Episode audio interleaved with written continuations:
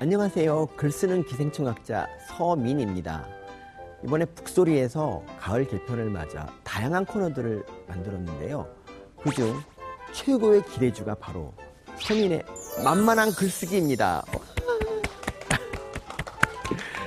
제가 이 코너를 맡게 된 거는 저는 다른 글쓰기 강의하는 분과 달리 저는 글을 서른까지 굉장히 못 썼습니다. 주요 동사도 헷갈리는 그런 사람이 어떻게 베스트셀러를 쓸 수 있었을까?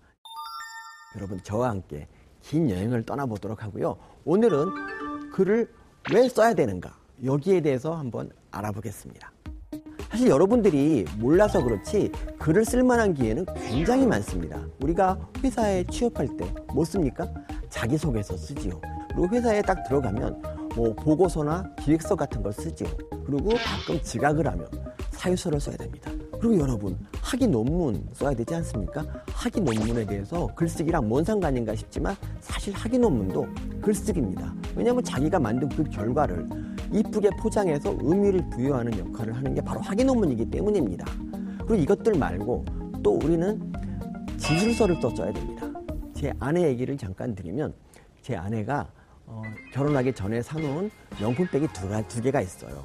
근데 그 하나는 어, 개 치료비로 썼고요. 어, 또 하나를 한 1년 전에 잃어버렸습니다.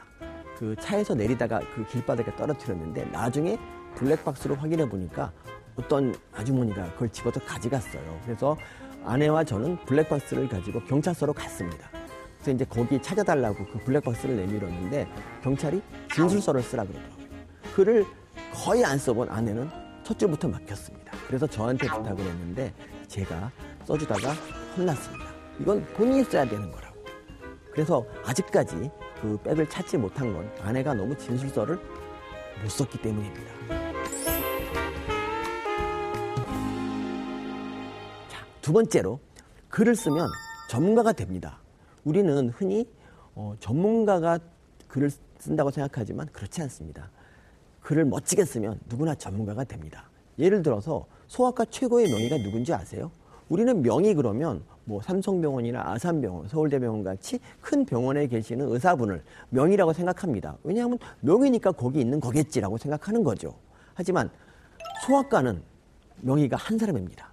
누구냐면 하정원 선생님이라고 여러분 이렇게 말하면 잘 모르시겠지만 삐뽀삐뽀 119의 저자라고 하시면 다 알 거, 알 거예요.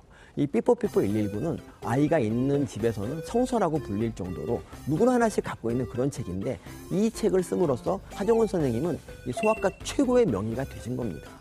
저도 마찬가지입니다. 저도 기생충학 교수는 총 50명 정도 있는데요. 제가 지식이나 뭐 논문으로 보나 제가 잘 봐줘야 15등 정도 됩니다.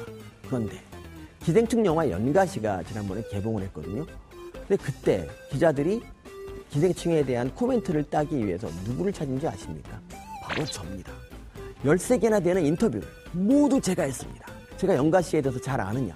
그런 것도 아닙니다. 저도 영화 보고 연가시 아는 게, 아는 게 다예요. 그런데도 저한테 이렇게 기자들이 달라붙은 거는 어, 기생충 열전이라는 기생충학에서 거의 유일한 베스트셀러를 제가 썼기 때문입니다.